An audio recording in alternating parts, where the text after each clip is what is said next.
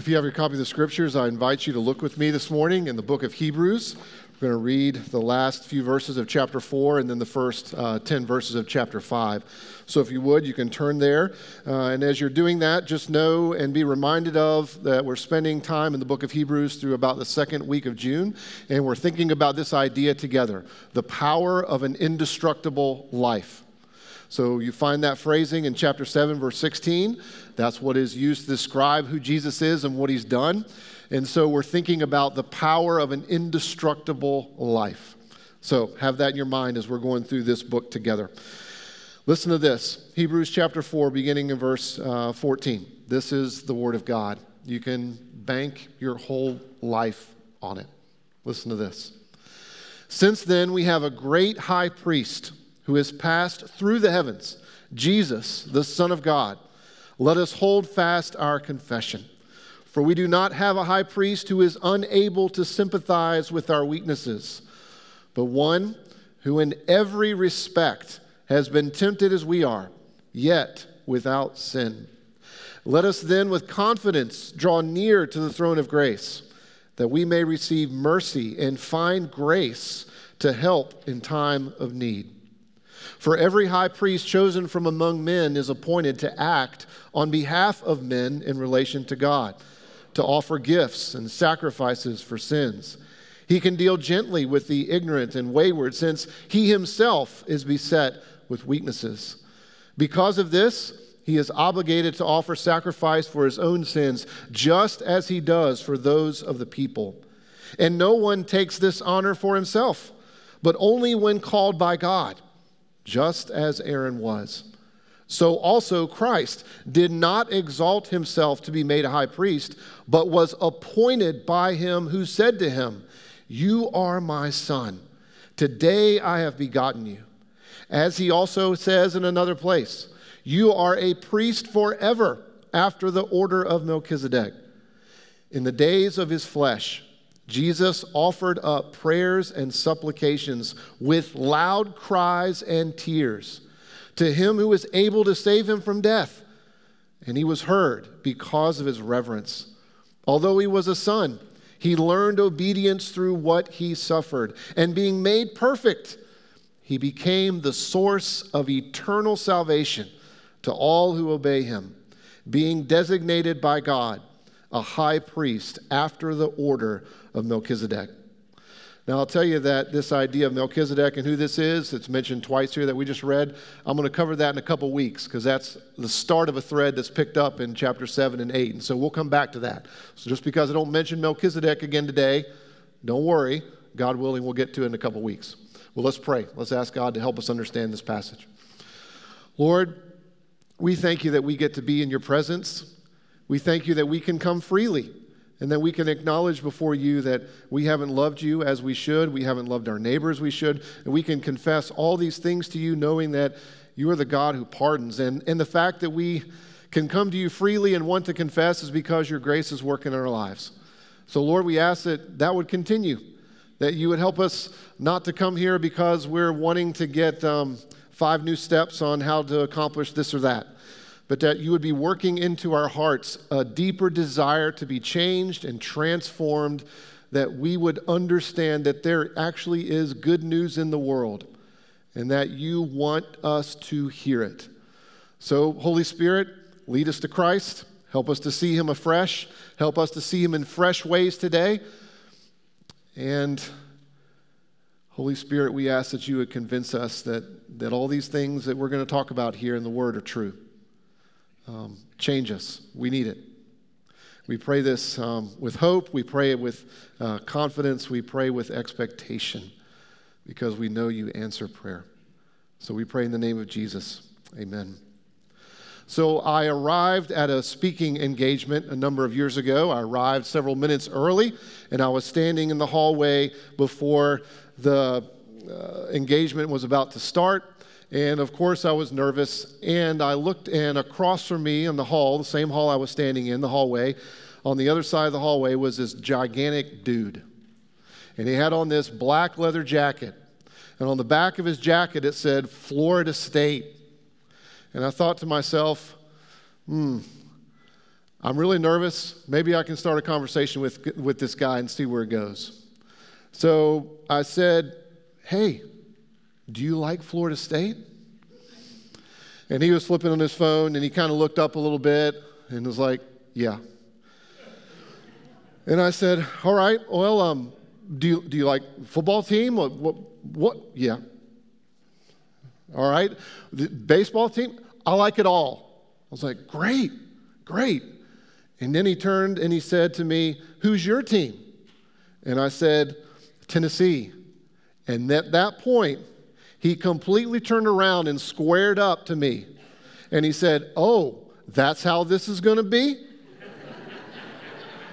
It was at that moment that I recognized that there was a large patch on the front of his black leather jacket that said Florida State across the back of it. And in that patch, it said Tostitos National Championship Game. And for those of you that don't know, that was the game that Tennessee beat Florida State for the national championship. I didn't know that he started on the football team. I didn't know that he played at Florida State. I didn't know that he had just finished his several-year N F L career. All I knew is that he was this large man. And in that moment, I was completely exposed. Now, he took it in a way that I didn't mean it, but there was no way I was going to get out of it. And I was just completely exposed. I knew from his vantage point, I had just talked trash to him. That's not what I intended, but that's how he understood it. And there was no way I could get around it. So I just had to sit there. I just had to sit in it. I just had to embrace it. I just had to absorb how he understood what I said. Now, last week, when we looked at the end of chapter four, we learned together that the Word of God exposes our hearts, right? You remember this? The Word of God is active and living. It actually comes into our lives and cuts us to expose our thoughts and our intentions. Remember? The Word of God says that explicitly in verse twelve and thirteen of chapter four. So the Word of God is active. It comes into us and exposes all that we are. Now, have you ever thought about this? In other words, if you're willing to laugh at my exposure, and you should, I hope that you also are willing to understand that we all need the inside of us to be exposed for what it is. And if you're willing to think about that, then go with me another step. The Word of God opens us up. But have you ever thought about the Word made flesh? You know who that is? Jesus. He's the Word made flesh. Have you ever thought about how he, Jesus, exposes our hearts and our lives for who we really are in contrast to who he really is? In other words, it's one thing to study the Bible or look at the gospel accounts and to look at Jesus' teaching and think about his teaching. It's something different to think about how Jesus lived and how he interacted and what he said in specific moments and how he responded to things and events and people and situations. And let me tell you, if you think about Jesus' life in that way, really, it really exposes our hearts. Let me give you some examples quickly. Do you remember the day that Jesus was on the cross? The day that was intense with agony. The day that he was crucified. And do you remember as he was being crucified, he looked to the thief beside him and said, "Today you'll be with me in paradise." Remember that? In the moment of his crucifixion and greatest agony, he understood what was being accomplished. That because of his death that day, that man was going to go to be with God. I have problems in the moment, understanding that suffering can be redemptive. Do you remember when Jesus was in the garden? He was there praying before he went to the cross. And do you remember that he came out a couple times from being in the garden and found his closest companions sleeping? In a moment of need, he was coming out to talk with his closest friends. He had needs, and his friends could not help him because they were sleeping. Remember this? And Jesus says these words, "The flesh is weak, but the spirit is willing." How compassionate and tender that is. In my life, when I have needs and my closest friends are rightfully fatigued or worn out or unavailable,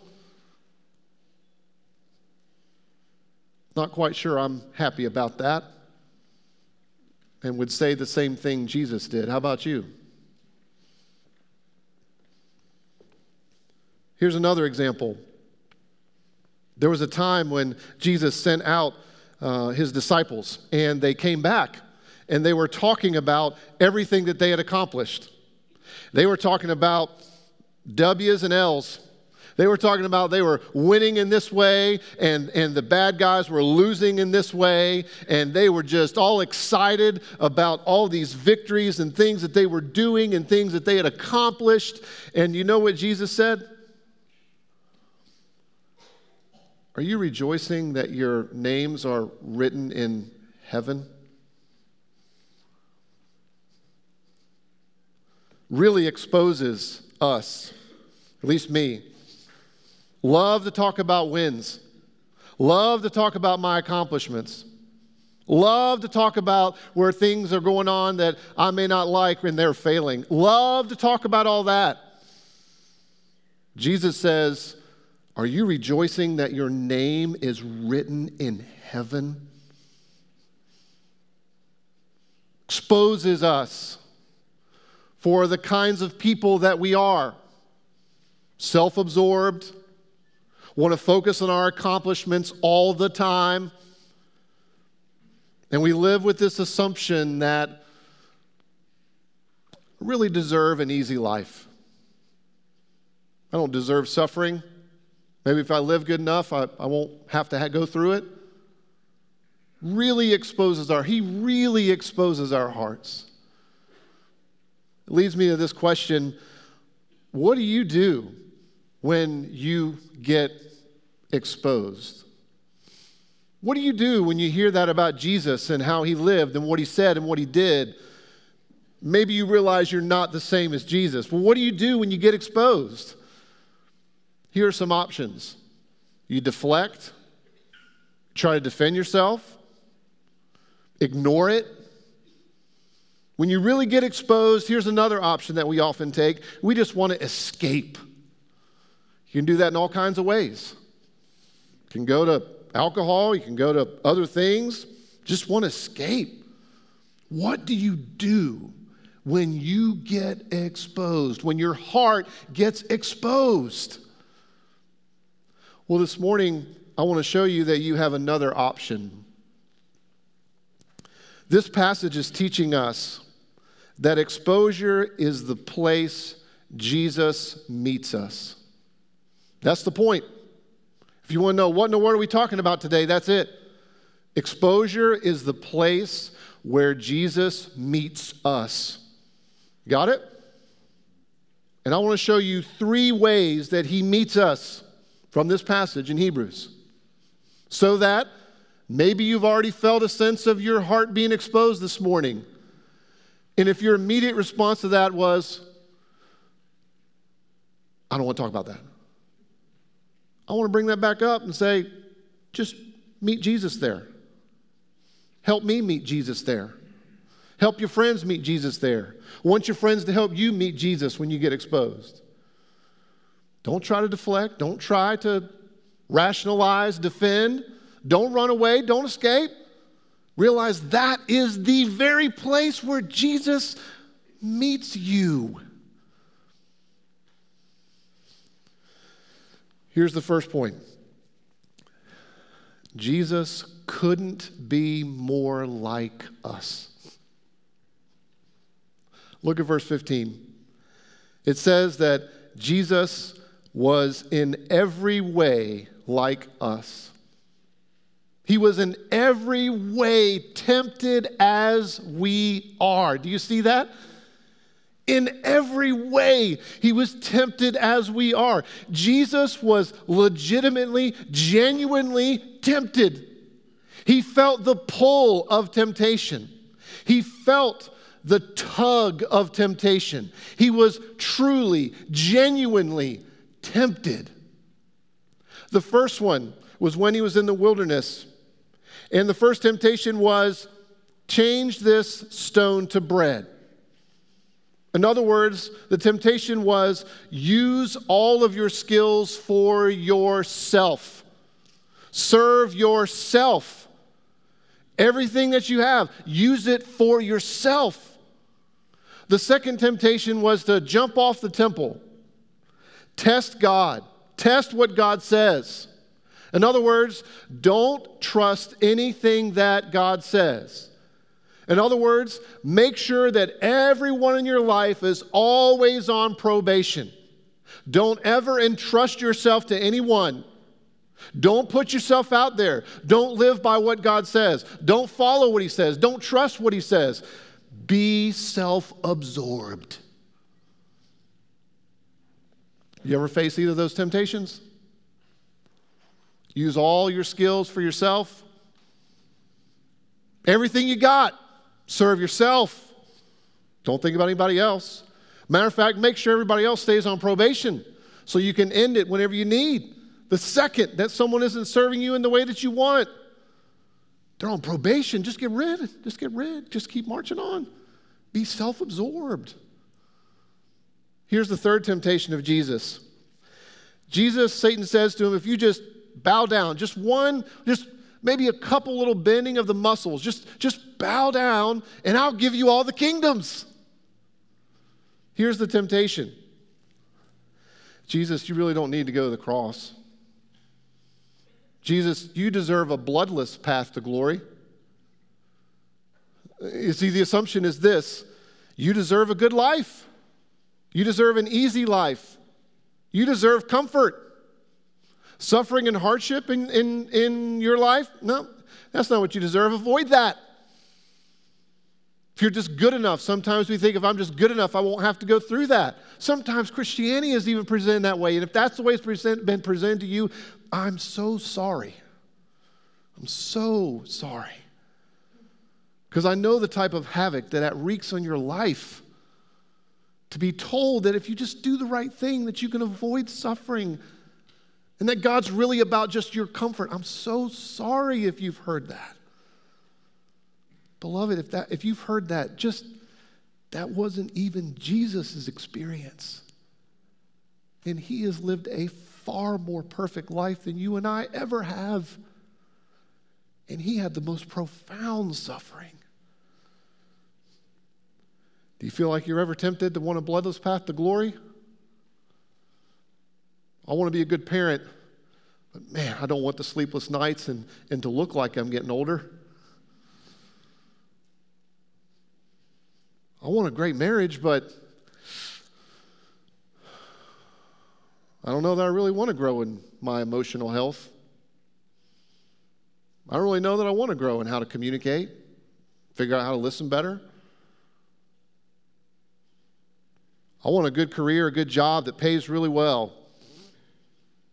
Not, not sure I want to put all the time in for years and years until that's a possible possibility. I want it now.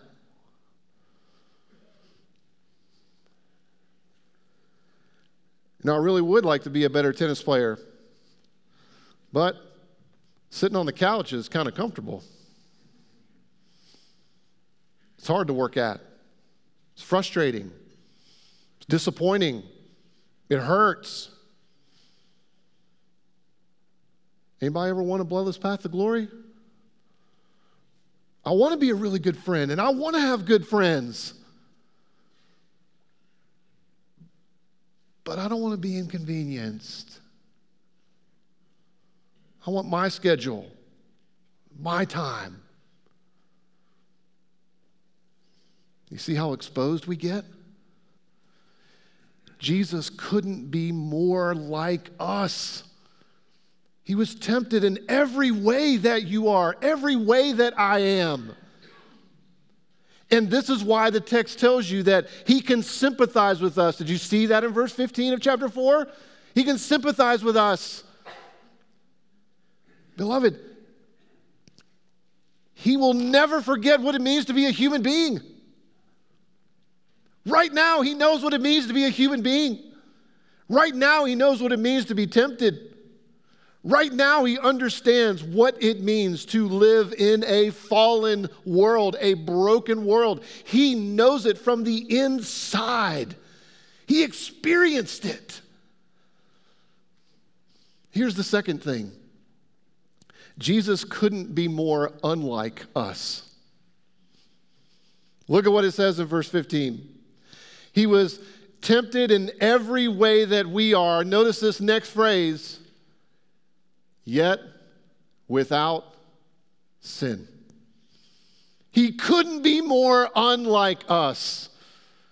You see, we feel the pull of temptation from the inside. And because we're bent toward self-absorption, temptation doesn't have to work very hard for us. We're just naturally bent that way, right? You remember this, right? You know this, right? Anybody ever have to teach you to lie? Covet things from other people? Uh, anybody have to, anybody have to teach you how to lust for someone else? Anybody have, ever have to teach you um, how to steal? We're bent toward self. Jesus felt the weight of temptation from a pure person perspective. And he never gave in. That little phrase, yet without sin, is not just making a theological statement and, and ink and just, uh, no, it is life. That is a declaration of victory. That where we fail and have failed, Jesus did not. The fact that it says that he was tempted in every way that we are, yet without sin, is saying victory. He was victorious where we so often fail. He never failed. He was without sin. Friends, he couldn't be more unlike us. And that leads us to the third point. Jesus couldn't be more committed to you. He couldn't be more committed to us. He couldn't be more committed to Dave. He couldn't be more committed to you. In those moments when your heart gets exposed, Jesus meets you there, right there. And he says, I know what it's like to be tempted. I couldn't be more like you. And in those moments, he says, I know what it's like to be tempted, and I couldn't be more unlike you. I'm your victory. And now he's telling us that he couldn't be more committed to us. When you open up chapter five, what you see is that this function of Jesus is not something that was self-appointed. Chapter five opens up in the first four verses talking about the function of priest in the Old Testament. Verse one tells you that this is what a priest does. He represents people to God. And Aaron did not appoint himself. God called him to that work. First four verses are telling you that. He didn't self-appoint. And then the shift is made in verse five and six to tell you that Jesus also was called to this function. Jesus did not self-appoint. He didn't say, I'm going to go do this. He had a call on his life. The Father had a mission for Jesus, and Jesus was willing to do that. There was a calling upon the heart of Jesus.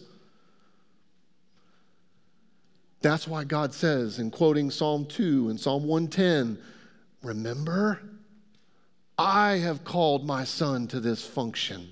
I have called Jesus to go and do this. He's on mission from me.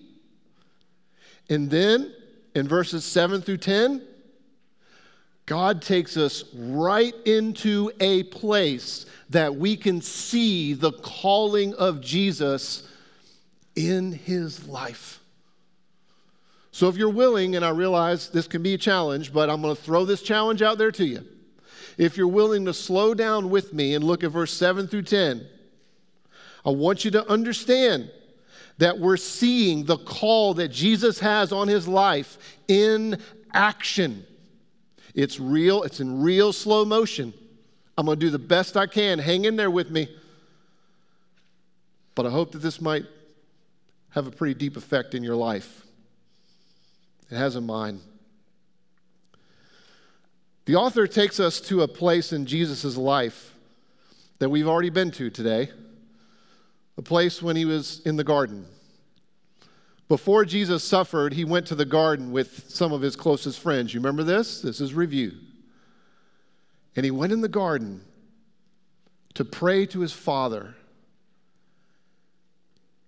And the gospel accounts tells us that he fell down when he went into the garden.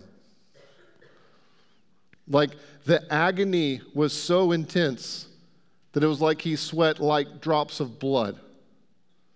The weight of his understanding of what he was about to do was really getting to him. It was weighing on him. He was in genuine, legitimate agony. Have you been in agony? He couldn't be more like you. And in the garden, he prayed, and he asked God to let this cup pass. In the garden, he said, Lord, is there another way? And what verse seven tells us is a little more details than we heard before from the gospel accounts. Verse seven tells you that Jesus cried out with tears. Do you feel that? Jesus was understanding what it was going to mean for him to go to the cross. His understanding was growing. It was increasing. And it was at this point in his life, in this moment, in which he was literally crying out to God, shedding tears, understanding what it would mean to go to the cross.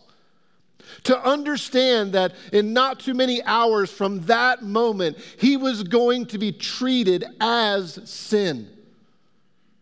He was going to be treated as the sin bearer, the one who would take on the sins of his people. And he was feeling the weight of what that would mean, because he was going to do it for people like you and me. And he cried out to his Father. And in that moment, what we are seeing and what we understand is that Jesus was totally submitting to his Father. Total submission. Look at what the text says in verse seven here of Hebrews five. It's not just that he cried out with tears. It's that he knew that his Father could save him and rescue him. See that? That gives you insight into what's going on in his mind. Jesus knew that the Father could save him and rescue him. Lord, is there another way? I know that you can do this. I know that you could have some other way. But he was committing himself completely, one hundred percent, submitting to his Father. And you know what happened as a result of that? Because of Jesus' total submission, the Father strengthened him. When you read Luke's account of this very situation, It says that God sent angels to strengthen Jesus. Can you imagine what that would have been like in heaven? The Father, seeing what was going on, hearing the cries of his son, the angels walk, watching what is going on as this interaction is taking place. And the Father says, it's time to go strengthen my son. Can you imagine the angels like, I'll go, I'll go. I, I want to go strengthen Jesus. Can I have that job? And the angels come and strengthen Christ. And you know what happens from there? When you look at Matthew's account, this is what Jesus says. Rise, let's go. Jesus had gone from being in agony to leaving the garden with his friends saying, come on, we got to go. It's time to go. This sense of resoluteness and determination, dare I say it, love, affection, excitement in going to do something that would redeem and change the world. Jesus submitted himself to the Father, and the Father strengthens him, and Jesus exudes that strength with, rise, let's get going. I guess this is why in John seventeen, one of the most amazing prayers that we've have ever been written, Jesus starts off the prayer to his Father saying, Lord, glorify me so that I may glorify you. This relationship between the Father and the Son, so, so tight. This relationship between the Father, the Son, and the Spirit, so strong. Jesus was resolute in going to the cross. That's why the next phrases are there about how he learned obedience and was made perfect. It's showing you what happened in that moment in the garden. That Jesus, throughout his whole life, was growing in his understanding of what it meant to be on mission for his Father. What it meant for him to represent people to God, to be the sin bearer, to be tempted as we are, yet without sin. His whole life, he was learning and growing in what that meant by what he was doing every day, such that it can say that he was even made perfect. He wasn't moving from imperfection to perfection. Perfection in terms of and meaning fully grown, maturing, ripening. So that your Savior was growing. Your Savior was learning. Your Savior was becoming a full-grown Redeemer. That's what it means when those words are used in verse eight and nine. See, Jesus couldn't be more committed to us. Jesus was willing to follow the Father's will no matter what. He didn't cling tightly to his existence with the Father, but he humbled himself and laid his life down. Jesus chose the bloody path to glory so that, so that his accomplishments would define all of mine and yours.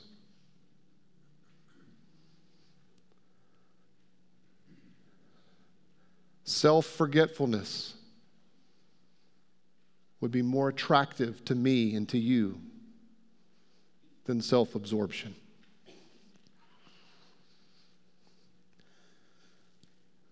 Jesus did all of this so that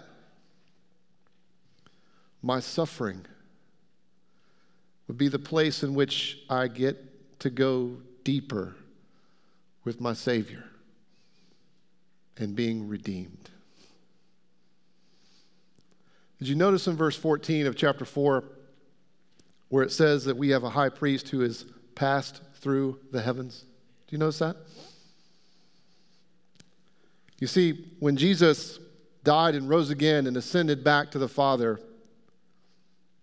he wasn't like the priest of the Old Testament that got to go into the Holy of Holies one time a year. Jesus got to go to the throne in which he would plead his own blood for you and for me. And it's not that he has to plead it all the time because the Father is unwilling to accept it. Sometimes that's how my mind gets all twisted. Jesus passed through the heavens to the throne because that's where the Father and the Spirit and Jesus himself are rejoicing and reveling in all that they have accomplished. And friends, that's what brings us to the table.